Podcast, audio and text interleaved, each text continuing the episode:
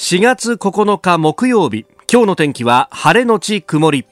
日本放送飯田浩二の OK コージーアップ。朝6時を過ぎました。おはようございます。ニッポン放送アナウンサーの飯田浩司です。おはようございます。ニッポン放送アナウンサーの新行市佳です。日本放送飯田浩二の OK コージーアップ。この後8時まで生放送ですえー、緊急事態宣言が出されてから、まあ、昨日がね、えー、出されて初めての平日ということもありましたんで、ん。まあ、世の中いろいろ変わったなというね、えー、本当、如実に人が少なくなったなと、まあ、特にね、この有楽町の周りっていうのは、確かに東京駅に近づけば近づくほど大企業の本社が多いんで、そういうところは、あの、余裕があるからリモートワークだとか、ね、えー、在宅勤務ができるんだろうというのはもちろんあるんですけれども、はい、でもやっぱり都心は人が少なくなったなっていうね。ね、思いますよね。それこそお昼くらいに電車に乗るんですけれど帰るときにガラガラで私乗っている車両だけで私含めて10人いないくらいだったんですよ昨日。確かにね。僕も京浜特線乗って帰ったんですけど、そうそんなもんで、ね、おこんなにすくもんかと。ね、びっくりしました、ね。まああの8割、えー、接触する人を下げないとと、うん、減らさないとというのが一応のその政府の目標ということにもなってますんで、やっぱ結構あれだけでも空気変わるもんだなというふうにね。ね、あの事前にはその法律的に強制力がないからどうのっていう話もありましたけど、はい、なんだかんだ言ってやっぱり空気で動くような人間はというふうにね、うんうん、思いますけど、まあ放送もいろいろ変わってます。あの昨日はですね、えー、数量政策学者の高橋洋一さん、コメンテーターで、えー、ご出演でしたけれども、スカイプでリモート出演でした。はい、で、今日もですね、7時台のゲスト、えー、経済学者飯田康之さんもスカイプでリモート出演と、昨日はそのテストを行ったんですけど、やっぱこういろいろね、これも新しいことですんで、えー、えー、飯田さん側も、そして我々の方もですね、あ、そうだそうだ、カメラのスイッチは押さなきゃとかですね、えー、日々学んでおりますんで、でね、えー、えー、試行錯誤しながら、えー、いろんな番組でこれやっていこうと思っております。はい、で、あの、ここで私からもお知らせなんですが、お昼ニッポン放送、今日ですね、お昼1時から、辛坊治郎ズームそこまで言うか、激論 Rock & Go。お送りいたします。であの今日から3週連続辛坊さん生出演なんですがあの今日はですね大阪からのリモート出演と。はい。あのこれはですね旧来のリモートの形で、えー、日本放送関西支社に辛坊さん来てもらってあなるほど。そことつなぐというような形でやろうかと思っております、えー、ゲスト3時台にはですね令和新選組の山本太郎代表も登場とええ。これ辛坊さんにあのゲスト山本太郎さんなんですよ。って言ったらいやこの時期に攻めるねっていうふうに、えもう腕をぐるんぐるん回してましたんでこちらもぜひお聞きいただければ。はい、はい、えー、それからですねあのこの番組でもえ4月20日月曜日から特別企画コロナとの戦い最前線とまあ本当人事ではないどころかもう誰しもが直面するとウイルスは人を選ばないということもありますんで、うん、まあどういったらこの我々守ることができるのかというところも含めてですね。あの番組でもおなじみです。6時15分過ぎからお送りしているモーニングライフアップのコーナーで東京都医師会の尾崎春夫会長に登場いただこうと思っております、はい、まああの電話でご出演とかもねしていただいたりとか、えー、いろいろお付き合いのある先生ですがあなたからのコロナウイルスに関する質問、えー、たくさん応募してですね、どんどん答えていただこうと思っております。はい、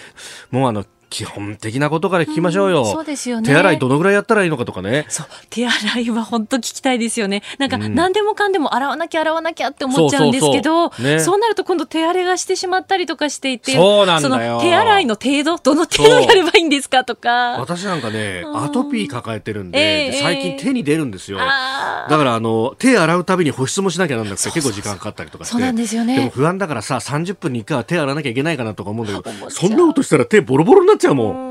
だその辺もちょっとね、ね、まあ基本的なところからいろいろ聞いていきましょう。はい。えー、尾崎治夫東京都医師会会長への質問、COZY コージーアットマーク 1242.com でお待ちしております。共にコロナとの戦いに一緒に勝ち抜いていきましょう。はい。そして、生きていきましょう。うん、そうですね。ね。生きりゃね、これコロナが終わったらみんなでパーッとはしゃぎましょうよ。うんうん、ね。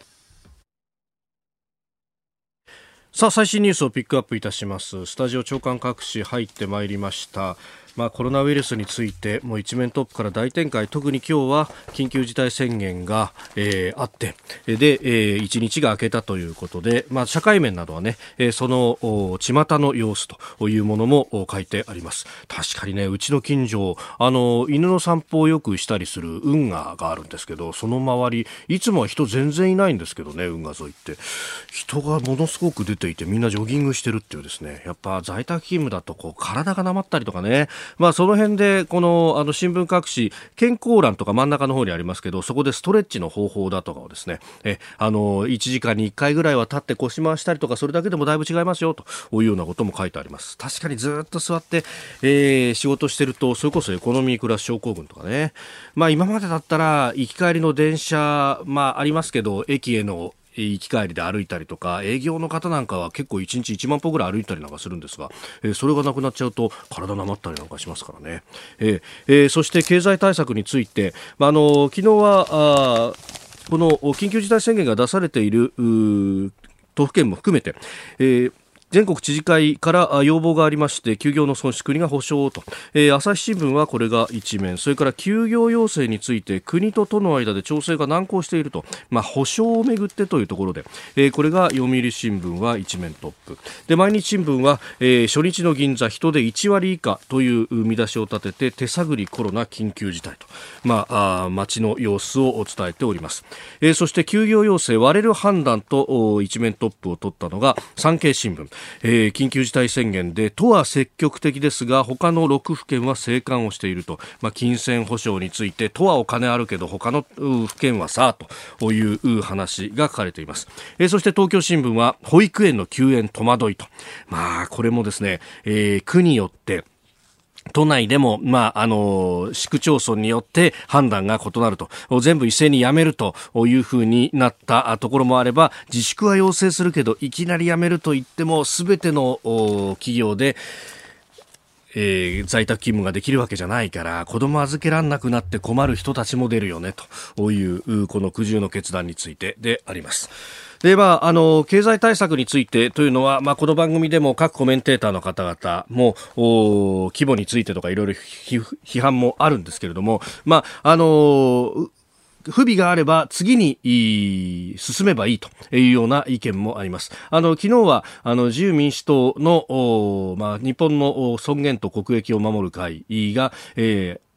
新たに要望を出すと、えー、緊急経済対策の支給の要請についてというペーパーを官邸だとかあるいは党の偉い人たちにも出して回ったということがあったようであります。まあ、あの消費税の減税であるとかあるいは中小企業の資金繰りのより一層の支援であるとか、えー、そして、えー、国民一律の給付マイナンバーを活用すると。マイナンバーカードを作ってもらってで、えー、そこに紐付きの形で現金を給付する。あるいはえ、期限付きの購買券などを配ると、え、一律10万でどうだというようなことを提起してあります。で、これらの財源は躊躇なく国債を発行すべきだということも言い添えてあると。まあ、あのー、こういったですね、ええー、批判だけじゃなくて次じゃあどうするって、えー、ところ、不備があればそれをこうカバーするような形で政策を打っていく。まあ、あの、昨日今日は国会止まってますけれども、まだ、あ会期中ではあるということで、立法措置などもいろいろできるだろうと、まあ、いう動きも広がってきております、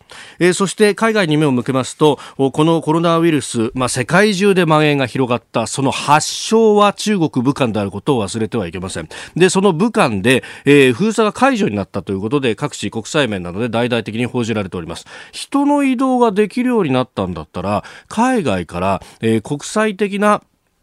調査団を入れて、どうやってこれが蔓延したのか、どこが原因だったのか、そして何が対処を誤ったからここまで広まってしまったのかというのをきちんと検証する機会をきちんと設けていただきたいというのは私、切に願うところです。その知見が今苦しんでいる国々、ヨーロッパだったりアメリカだったりあるいは我が国もそうかもしれませんが、えー、そういうところに、えー、その知見が生きると。お、お手盛りかという疑惑が残るような調査ではなくて、きちんと科学的にクリアな形で、えー、きちんとした調査が出てきてほしいと。それが人類に資するというものであって、何か隠してるんじゃないか、何か数字が間違ってるんじゃないかというような疑惑の残る調査が出てきても、それは世界中が信用しないということになるし、だからこそ、武漢ウイルスというふうに言われたりだとか、中国ウイルスとアメリカの大統領が言ったりだとか、そういうこう疑念につながってしまうんじゃないかと私は思います。やましいことがないんであれば、きちんとした検査を、きちんとした調査をさせていただきたいというふうに切に願うところです。あなたの声を届けますリスナーズオピニオン。この傾向時アップはリスナーのあなた、コメンテーター、私、田新行アナウンサー、番組スタッフ、みんなで作り上げるニュース番組です。えー、ぜひ、えー、ご意見を寄せてください。結構ね、いただいてるんですが、現場から、現場第一主義さんは東京八王子から、えー、建設業はですね、土木工事を除くその9割が民間の工事です。だから、民間の企業が、えー、工事を止めて工期の延長を認めない限り、現場やらなきゃならないんですと。えー、一方で屋内の作業環境だとか作業員の詰め所はまさに3密そのものですよということもいただいてます。そんな中でも今現場に今日これから出ていくという方もたくさんいるわけですよね。え、えー、現場の意見どしどしお寄せください。今朝のコメンテーターは明治大学准教授で経済学者飯田康之さんです。取り上げるニュースコロナ中心です、えー、コロナウイルスについて、まあ、接触8割削減なら1ヶ月で緊急事態から脱出と専門家が試算しております、えー、それから全国知事会の提言。アメリカ大統領予備選について。えキーワードは真水。よく使われる言葉ですけれどもこれ一体何なのか。財政に関する用語ですね。えそして政府の緊急経済対策についても聞いていきましょう。あなたの声を届けますリスナーズオピニオン。ニュースについて現場からいただきますね。K66 さんメールでいただきました。私は自営で製造業をやってます。今取引先に提出していた見積もり案件が先送りになって今月来月仕事なくなった状態です。コロナ問題が収まった後に発注されるかも定かではないですしされても資金繰りの問題で受注できない状況になるかもしれません。今金融機関に融資を申し込んでもいつ融資されるか分かりません。国民一律に給付して確定申告で処理していただく方が申請もなく役所も苦労せずスマートになると思いますがといただきました。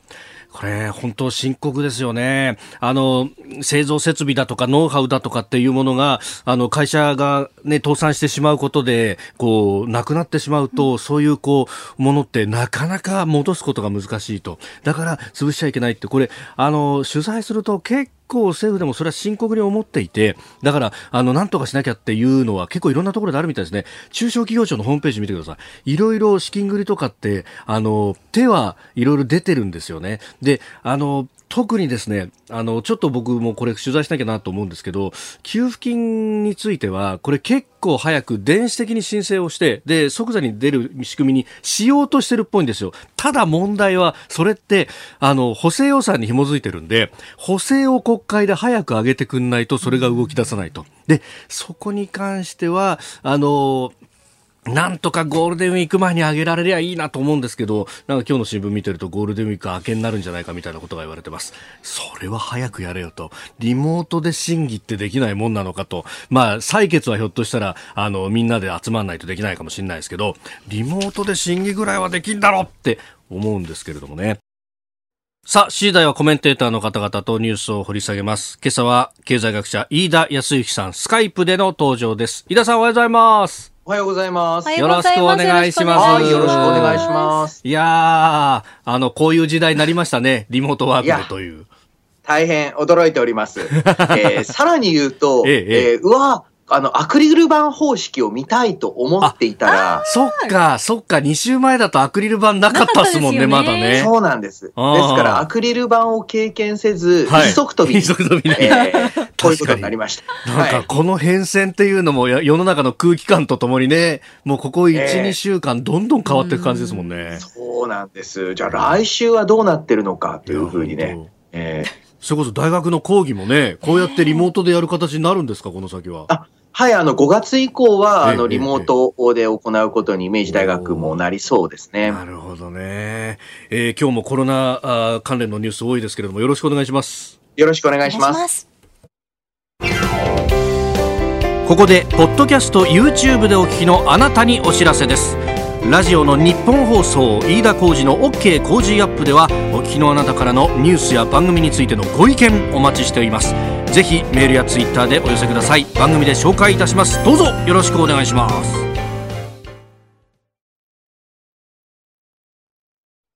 今朝のコメンテーター、明治大学准教授で経済学者、飯田康之さん。ご自宅からスカイプで登場です。飯田さんおはようございます。おはようございます。よろしくお願いします。よろしくお願いします。飯田さんには番組エンディングまでお付き合いいただきます。では、最初のニュース、こちらです。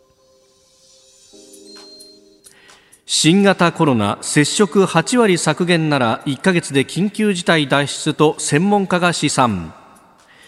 新型コロナウイルスの感染拡大の研究について厚生労働省のクラスター対策班の一員でもある北海道大学の西浦博教授は発令期間である1ヶ月程度で感染を収束させるには人と人との接触を8割減らす必要があると試算しました。えー、まあこれ、えー、理論的に総理の発言が裏付けられているぞということのアピールとというところでもあると思うんですが確かに飯田さん人減りましたね。まあそうですね、うん、あの昼だけを見ていると意外と通り人いるなと思ったんですけれども、えー、一応念のためにね、えー、うんうん、自転車で夜一周してみたんですけれどもなるほど。夜はめっちゃ人減ったわと、えー、ただまああの私自身がすごく心配しているのは、この8割減ということで、はい。えー、まあ、飲食サービス業と、まあ、いわゆる接客を伴う飲食店に行かないとか、はい。えー、いろいろ言われている中で、うん、いやいやと、特に東京圏の場合、はい、圧倒的に人と人とが近接、密接してるのって、通勤なんじゃないの、うん、うん、そうですね。はい。で、山手線の乗車率、これはまああのまだ速報なんですけれども、ええ、それはまあ3割から4割しか減っていないと。うんそうすると、これ、なかなかこの通勤手段面で、はい、えー、まあ、その実効性を確保するというのが難しいのかなとも思いますよね。うん。まあ、これ、やっぱ中小企業などは、そのやっぱりテレワークって言ってもなかなか対応できないよっていう企業あったりとか、まあ、あとは現場抱えてるところはどうしたって出勤しないと仕事が始まらないってところも多いっていうのがあるんですかね。そうですね。あの、やはりこういったところで、かなり郊外化したといいますか、長距離通勤が当たり前になっていた東京エリア、はい、まあ、あとは大阪エリアというのの、ちょっと予想だにしない脆弱性、え弱点というのが、ちょっと見えてきたのかなとも思いますね。うん。その辺っていうのは、これ、やっぱり工夫だけでなんとかなるものかっていうところ、産業構造の変化すら求められるってことになるんですか？そうですね、えやはり経済活動を止めないためにもですね、うん、公共交通機関の減便や、うん、急便というのは避けなければいけないと思います。はい。えー、その一方でですね、何か業界ごと、または地域ごとでも良いので、はい、時差出勤の示し合わせ、申し合わせを、はい、もう少し厳密、または広めにしてもいいのかなと思います。例えば、何々関連業は、はい、もうこの期間だけビジネスタイムは11時、19時ですとかですね。思い切って後ろにずらすと。えー、そうですね。もうむしろもう午後からしか仕事しませんとか。はい。えー、そういった形で良いので、なんとかして、えー、この通勤の混雑というのを、はい、えー、一段落緩和させていかないと、この接触の8割減難しいんじゃないかなと。えー、お仕事やそういった飲食関連ではもうみんなあの8割どころじゃなく減してるよっていう人多いと思うんですけれども、ここ、やはりこの通勤が一番のネックなんじゃないかなと思います。でそれを、まあ、全く証明するじゃなくて、ちょっと伺わせるのが、はい、東京都内のいわゆる感染者数を見ると、はい、30代、40代で男女差がものすごく激しいんですね。あはい、男の方が多い。多いそうなんです。それはやっぱり働きに出ている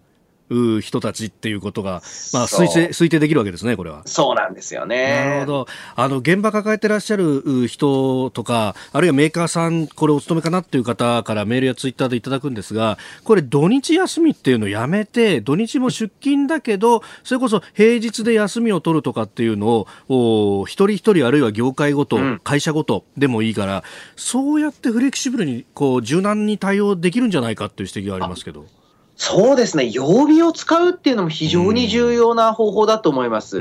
特に、まあ、いわゆる製造業の場合、別にあの月曜に作らなきゃいけないっていうわけでもないでしょうから、え検討に値すると思いますよねその辺を組み合わせれば、相当接触の率っていうのは下げられるかもしれないですね、これそうですね、あとあの、電車に乗るって言っても、ガラガラだったら問題ないわけですそういうことですよね。えー、うんえー、まずは、この新型コロナ接触8割減なら、1か月で緊急事態脱出というニュース取り上げました。おはようニュースネットワーク。取り上げるニュースはこちらです。緊急事態宣言受け全国知事会が休業補償など国に提言へ。7日に行われた緊急事態宣言を受け昨日全国知事会が対策本部会合を開きました。インターネット中継で行われた会合では休業やイベント自粛の要請に応じた企業や主催者などに対する損失補償のほか医療物資の安定供給症状に応じた治療や入院先を提供できる体制整備への支援などを国に求める緊急提言がまとめられました。え出席可能な計14都府県の知事が参加ということで、まあ、これあの宣言の対象になったところの知事さんはほぼ参加したというところですが、まあ、やっぱり補償について、えーはい、これが一つの焦点になったということですね。そうですね。あのもちろんですね、えー、国が、あまあ閉店、えー、または休業を指示する、命ずれば、はい、これはあの法的にも補償が必要になるわけなんですけれども、えー現状のスキームですと、自粛、自粛っていう字を思い出していただきたいんですが、はい。おのずから慎んでるんですね。はい、えー、えー、えー、そうですね。えーえですので、えこれは自己判断で休んでいるのだから、はい、えー、保証の必要がないっていうんですけれども、えこれはですね、えーまあ、専門家の間からも出ている接触を8割減らせと。はい減らすべきであるという目標に対して、うん、一方で営業するか否かは自己判断でお願いします、うん、国からの保証はしませんというのは、正直、全く矛盾した、ね、議論になってうん。で知事会の方がまああの真っ当な主張で、はい、えー、当然、活動水準を落としてくれ、落とせ、うん、えー、というんであれば、保証ですし、はい、で、保証しないんであれば、うん、えー、民間の活動というのを強制することは、ほとんど不可能なわけです。そうですね。ですから、まあ、これ当然の措置、また当然の要求ではあると思いますね。えー、うんまあ、あのすでにコロナの影響というものがいろいろなところに出ていて、えー、昨日発表された内閣府の景気ウォッチャー調査では、はい、えー、急速に悪化したということで2002年以降で指数が最も低下したであるとか倒産件数も7か月連続で増加、コロナ関連倒産というのも出てきていると、もうすでにこれ影響は出てきてるわけですよね。そうですね。あの、実際、現時点での景気ウォッチャー調査、3月ですので、はい、えー、調査時点が。まあ、まだですね、あれ、これ、このまま日本はスキップ、まあ、大きな痛手を被らずにいけるんじゃないかみたいな、はい、そういった空気感も一部あったり、ええ。ー、またはこれ、現在もですけれども、いわゆる、まあ、非常事態宣言の対象になった都府県、うんはい以外ですと、意外と普通の経済活動が行われている地域も、業種もあったりしますので、それでこれだけの悪化です。これはまだ正確な予想というのは出ていませんが、証券会社等では、4, 4月から6月の GDP が、えー、25%減ぐらいになるんじゃないかっていう予想も出てる。25%減うんですね。4分の1が吹っ飛ぶ。うん。あの、まあ、えー、年率換算なので、えええー、っと、4分の1だから、まあ、7%ぐらい縮む感じかと思うんですけれども。なるほど。それでも大きな数字ですね、これは。うん。で、アメリカはもっと大きいというふうに言われてたりする。はい。で、これはもう致し方ないんです。えー、あの、もうコロナショックのもとでは。だから次何が必要かといったら、このコロナショック関連で倒産してしまって、はい、またはえー、クビになって失業してしまうというのを防がないといけない。3月時点ですで、えー、に、まあ、東京商工リサーチ等がコロナ関連の倒産リストアップしていますけれども、えー、まあ、いわゆる一般的な件数だけではなく、その中身を見るとですね、アミューズメント、旅館、旅行ばっかり並ぶわけですよ。えー、えー、えー旅館旅行、これは3月の時点でインバウンド減少などの影響を受けていましたので、はい、まだわかるんですが、これが今度、4月以降は飲食サービス関係にも及んでくる。はい、うんそういった状況を考えると、緊急経済対策のスピード感と規模感というのは、はい、もっとあの重要視、拡大されなければいけないと思いますね。うん。今回、これ、まあ、とりあえず、まず第1弾の緊急対策が発表されましたけど、もうあの様子を見ながら、すぐに第2弾、第3弾も検討していけなきゃならないということですかね。そうですね、うん、で1番の第2弾は、はい、この休業保障、じゃあ、休業保障って、売上を全部保障するのかなんていう人がいるかもしれませんが、ええ現時点で重要なのは家賃ですね。家賃分の保証補填。はい。これさえ保証しておけば、はい、それ以外は、まあ、ある意味で言うと、さまざまな融資形態であったり、またはそもそも閉店したので、ランニングコストは最小化できる、はい、まあ、ある程度自分、自腹も切るという対応できますので、うん、とにかく家賃分について、えー、対応というのを、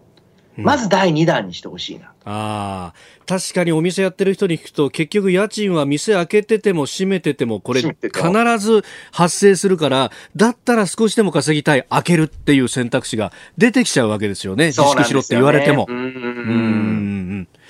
えー、そしてもう一つのニュースですが海外から速報が入ってきました。アメリカ大統領選挙の予備選についてです、えー、バーニー・サンダース氏撤退を表明というニュースが入ってきました、まあ、アメリカも飯田さんこれコロナがかなりね、えー、深刻になってきていて、うん、大統領選どころじゃないなんて話も聞きますが、えー、バーニーさんにとってはそれが影響した部分はありますかね？うん。あのやはりですねこういったまあえー、本命じゃない候補っていうのが勝つ時っていうのは、はい、アメリカの大統領、特に予備選って、すごいちっちゃい、うん、あんまりお金かからない州から始めていって、はい、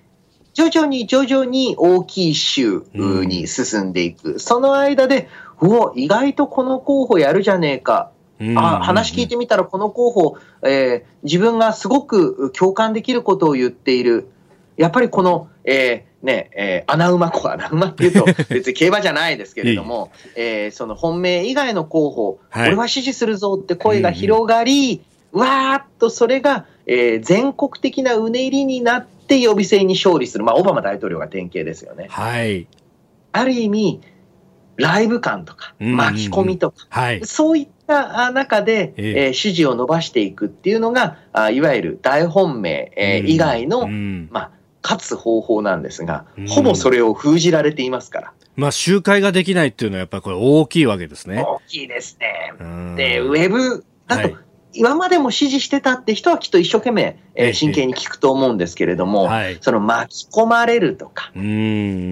あと、行こうぜ集会って友達を支持者が誘って、その友達がさらに、えー、えー、まあ、支持者になっていくみたいな、巻き込んだ流れっていうのは生まれない。あ実は、まあ、あのこういった、まあえー、メディアもスカイプやズームでの出演、えー、機会が多くなっていますけれども、はいえー、テレビ会で、えー、そうですね、うん、イベントごとについてもですね、はい、今までやってたことの延長をウェブでやるのは意外と簡単だと思うんです。はいえー、回線切れちゃいましたけれども、あの、意外とまあまあそんなに難しくないと。確かに。はい。やっぱりね、新しい人とつながるとか、うん、新しい動きを始めるって時、えー、やっぱりちょっとウェブだと、うん、いまいち使い勝手良くない部分がある。うん、えー、そういったところも感じる大統領予備選挙ですね。なるほど。えー、ということで今日は、まあ、コロナ関連経済問題について、まあ、保障を中心にそしてアメリカ大統領選の予備選、えー、民主党の候補者指名争いでサンダース氏が撤退を表明というニュースを取り上げました。続いて教えてニュースキーワードです。真水ここでいう真水とは政府が行う経済対策で実際に経済生産を押し上げる効果のある予算のことを言います、えー、今回の新型コロナウイルスの感染拡大に伴う緊急経済対策の事業規模は過去最大の108兆円と、言われておりますが、えー、本当の真水はどのくらいの規模なのか飯田さんに解説いただきたいと思います。えー、これ、真水って言葉よく使われますけれども、はい、まあ、財政支出のことっていうざっくりとした理解なんですが、これでいいんですかね？そうです。う実際、経済対策の事業規模というと、はい、例えば、まあ、政府が保証する融資枠みたいなもの。はい、これはあの政府が保証しているという意味で、ええ、経済政策ではあるんですが、これ、まあ、うまく変な貸し倒れで政府が支えるっていうことがなければ、はい、1円も政府は負担ないですよね。あ確かにそうですね、うん、保証だけしてあげればいい。うん、はい、で、えー、政府が実際にお金を使って行う経済政策の部分、はい、これをなぜか真水というふうに、うん。まあ、呼ぶ習慣なんですね。うんで、えー、今回、経済対策の事業規模108兆円なんですが、はい、このうち20兆円以上は、ええ。えー、税金とか社会保険料の猶予です。うん、猶予、支払いの猶予。ですから、半年かあ、もうちょっと後には、うん、えー普通に徴収するというお金ですので、ええまあ、そもそもこれを経済対策に入れるかねっていう。まあ、免除だったらまだいいんですけど、じゃなくて猶予ですもんね。猶予ですから。しかもね、まあ、半年1年ぐらいの猶予が多いと思うので、はい、えー、入れるかねと。えー、えー、えー、えー、まあその一方で、はい、例えば企業向けの融資の拡大、うん、無利子無担保での政府保証での貸付の方、うんはい、これはまあ確かに経済対策といえば経済対策として、えそしてある意味効果も見込まれることだと思うんですけれども、はい、その一方でじゃあ、えー、しっかりと言葉があるんですが、未然を切った対策、えいわゆる真水というのはいくらあるか。はい時に、新聞等の報道では、39.5兆円っていう数字、そうですね。えー、並んでることが多い。ね、はい。これは、えーしかしですね、一応文字通りに言うとそうなんですが、今回の108兆円、はい、その税の猶予みたいな話が加わってるだけでなく、もう一つですね、年末に閣議決定された、はい、えー、総合経済対策10.3兆円とかの、この数字も含んじゃってるんですよね。うんうんうん。いわゆる2019年補正予算ってやつですね。そうです。うん、そもそもだから消費増税対策のために積んだ予算も、はい、なぜか、えー、経済対策の中に入って、あの、今回の規模の中に入ってるので、うん、えー、えーこの分10兆円ぐらいあるので、この分差し引くと、はい、えー、本当の追加の真水、変な言い方ですけれども、追加の真水29兆円です。おなるほど。29兆。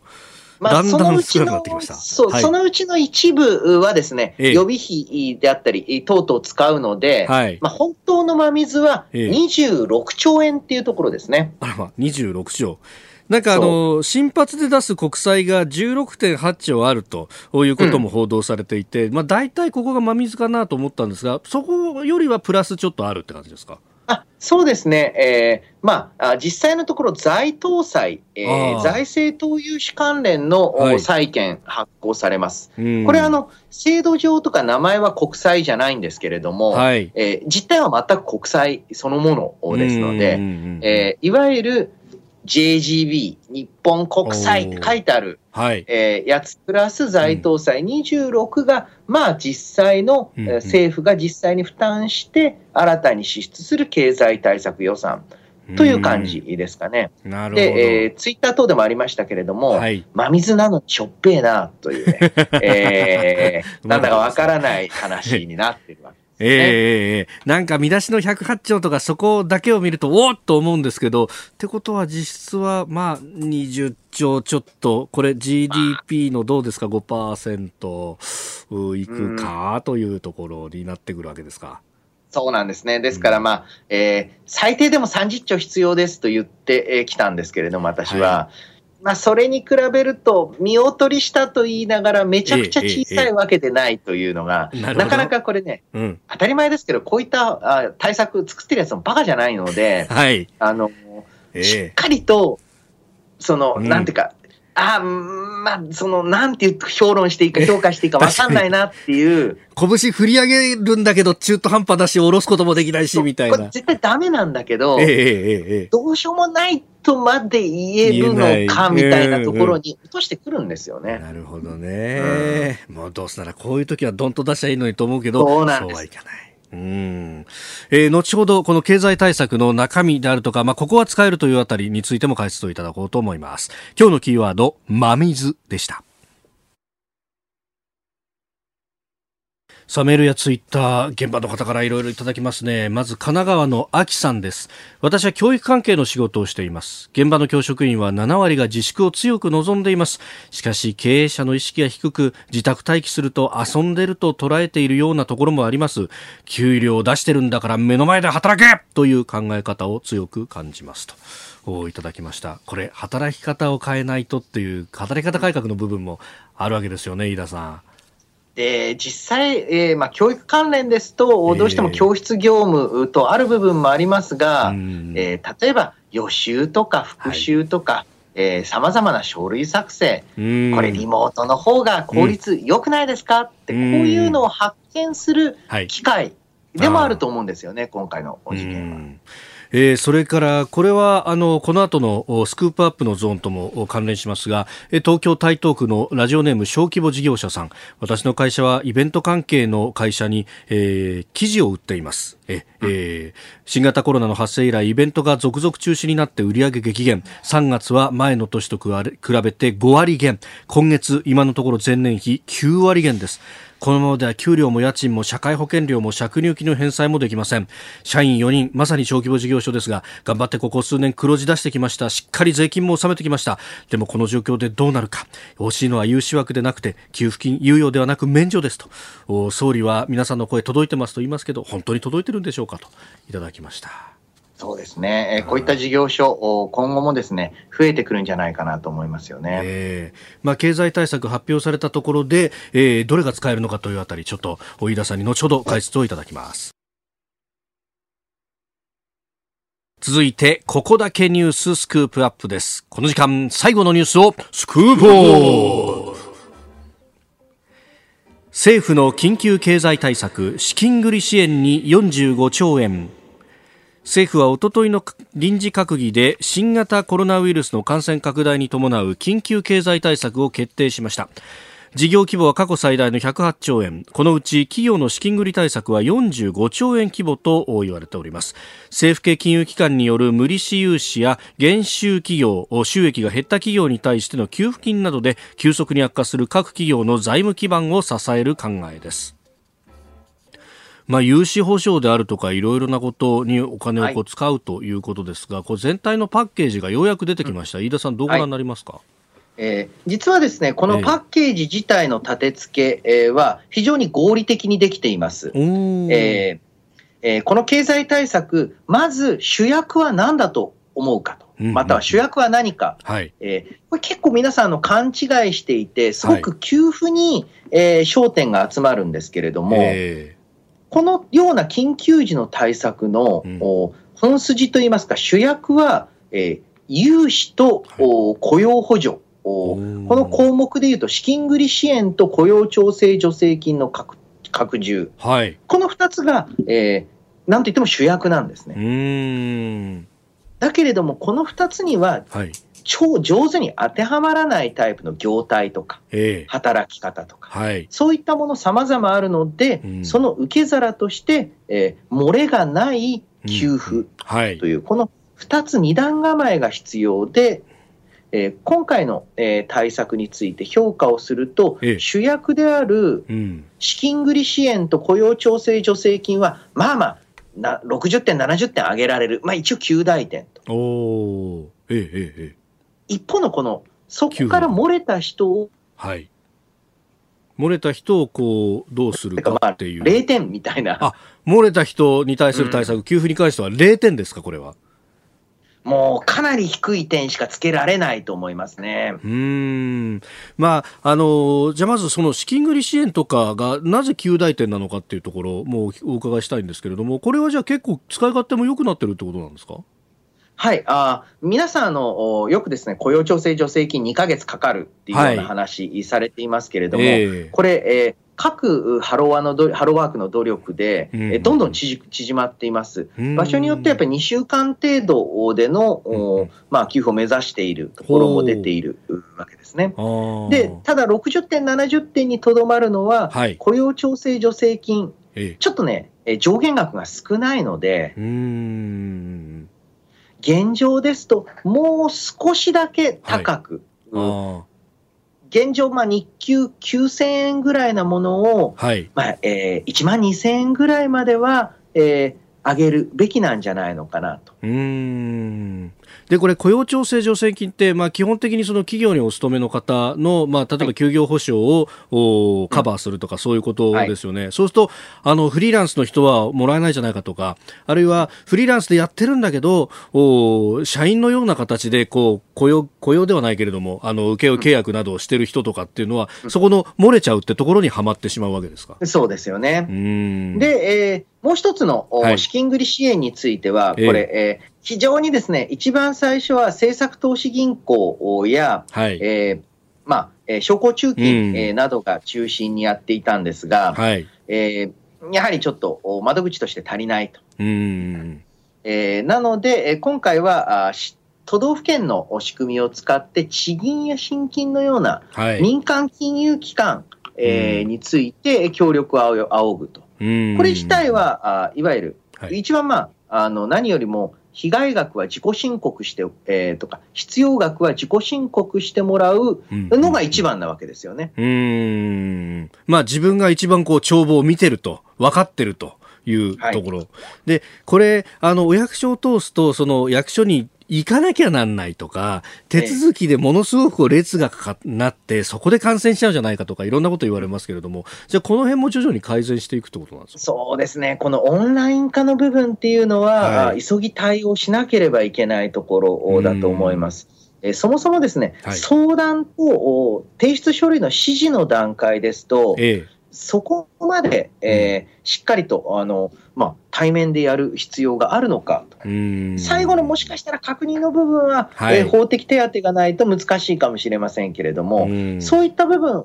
まあ、かなりですね、えー従前からといいますか、この緊急経済対策以前からやってたことの拡充については頑張ってるというイメージです。うんで、この、あの、中小小規模事業者向け支援、えー、NPO とかそういう、こう、今までのいわゆる企業体ではないものに対してどうなんだっていう疑問がありました。確か飯田さんもツイッターでそこを指摘されてましたよね。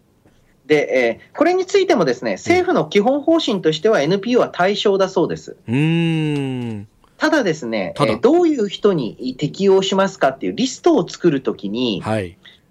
漏れちゃったんですね。あ、なるほど。リスト作りで漏れた。はあ、じゃあ申請すればちゃんとこれは対応もしてくれると。で、これからどんどん同じような、えつまりは、ええー、ちゃんと制度趣旨としては対象なんだけど、はい、リストに入ってないっていうケース増えてくると思うんです。はい。ですから、あぜひですね、中小事業主の方、あもですね、はい、えー、商工会、または、えー、その商工会を通じて、地方議員さんでも、うん、いろいろなまた SNS でも、はい、こういう穴があるっていうのを言うと、制度的には、いやいや、それはもちろんカバーしてるつもりなんです、ごめんなさいっていうのが、中ごしらえですから、うん、えー、なるほど。結構あるんじゃないかななるほど。で、それって確かに作る側からすると、ここまでだよねって言って、あの、やるんだけど、やっぱりちょっと抜ける部分ってどうしてもこれあるわけですね。そうですね。通常であれば、この規模の予算っていうのは、はい本当に1年がかりで作ったりしてるわけなんですよ。ええええいろいろヒアリングをしたりとかして。えー、うん、うんそれを急に作ってるわけなので、はい、やはり、えー、いくらでも漏れとかダメなとこたくさんあると思います。で、えー、さらに言うと、先ほどのこの制度の網の目から、これだと漏れる人がとんでもない数出る。うん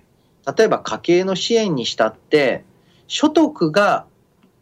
低い人ほど今回のコロナショックでダメージを受けてる、はい、ってなわけでもないんですよね。業種によってまるで違いますから。はい、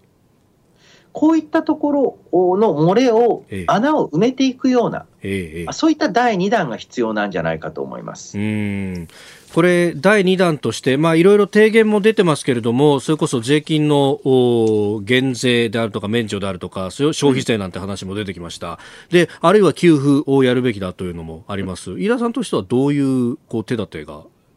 あると思います。まあ、やはり、まあ、あ広く及ぶという意味では、社会保険料関係の免除が一番適切だと思います。はい。これはその、まあ、もちろん個人として楽になるし、これ、やっぱり半額払ってる企業にとってもメリットがあるということですか？そうです、そうです。事業主にとってもメリットになりますので、えー、まずは仕組みとして、えーまあ、複雑ではない社会保険料の数か月間免除というのが選択肢になるんでしょうなるんじゃないでしょうか。なるほど。まあ、あの、今回のその予算に乗ったのは、あくまで延期、支払いの、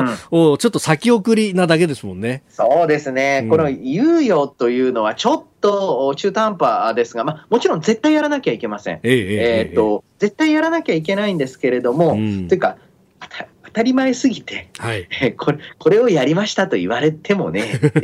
そのぐらいは当然だろうと。当然すぎて、えー、特に加点ポイントにもならないかなっていうところなんですけれども。これ、飯田さん、常々指摘されてましたが、消費税に関しては、あの即効性のような効果はないだろうというお話がありましたが。うん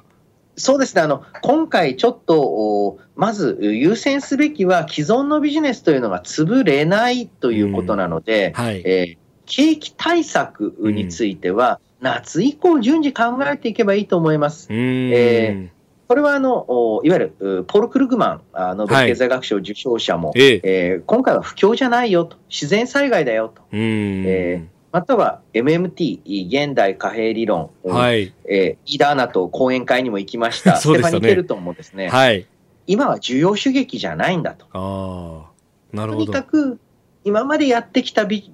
あまあ、今まで行われてきたビジネスをそのままの形で保存する、保全すること。うんうんうんうん、ここにすべてのステータス振らなきゃいけないっていうふうに、うんえー、潰さして対立しがちな二人ですけれども。ええー、そうですね。ここは一致をしている。なるほど。これ、あともう一つ、その経済政策のやり方として、スペインはベーシックインカムと、まあ、あの一律に、えー、お金を配るとか、収入保障を政府がやるというようなことをやるっていうニュースが流れてますが、これはどうですか、まあ、一律給付と変わらないんですかね？まあ、まさに一律給付だと思いますね。うん。その意味では、これ、一律給付の形で、ベーシックインカムの社会実験がひょっとしたらできるかもしれないってことですか？そうなんです。うん、えーこれ、えー、大変面白いことで、はい、えー、その結果について、またはベーシックインカムにとって、今回の実験がどういう意味を持つのかなどについても、ちょっと時間を取って話せるところがあったら話したいですね。まあ、これ、このコロナの話っていうのはもう、ね、えー、1ヶ月は緊急事態宣言が出てますけれども、うん、それこそ人によっては半年1年なのか2年なのかっていう話もありますから、ちょっとまた次回以降、お時間取ってじっくり話したいと思います。はい今日もポッドキャスト YouTube でお聞きいただきありがとうございました。この飯田浩司の OK 工事アップは東京有楽町ラジオの日本放送で月曜日から金曜日朝6時から8時まで生放送でお送りしています。生放送を聞き逃したあなたぜひラジコのタイムフリーサービスでニュースやスポーツエンタメなどの最新情報を通勤通学の行き帰りでチェックしてください。さらにこの番組では公式 Twitter でも最新情報を配信中。スタジオで撮影した写真などもアップしております。そしてもう一つ私飯田浩司「夕刊富士」で毎週火曜日に「飯田浩司そこまで言うか」という連載をしております。こちらもぜひチェックしてください。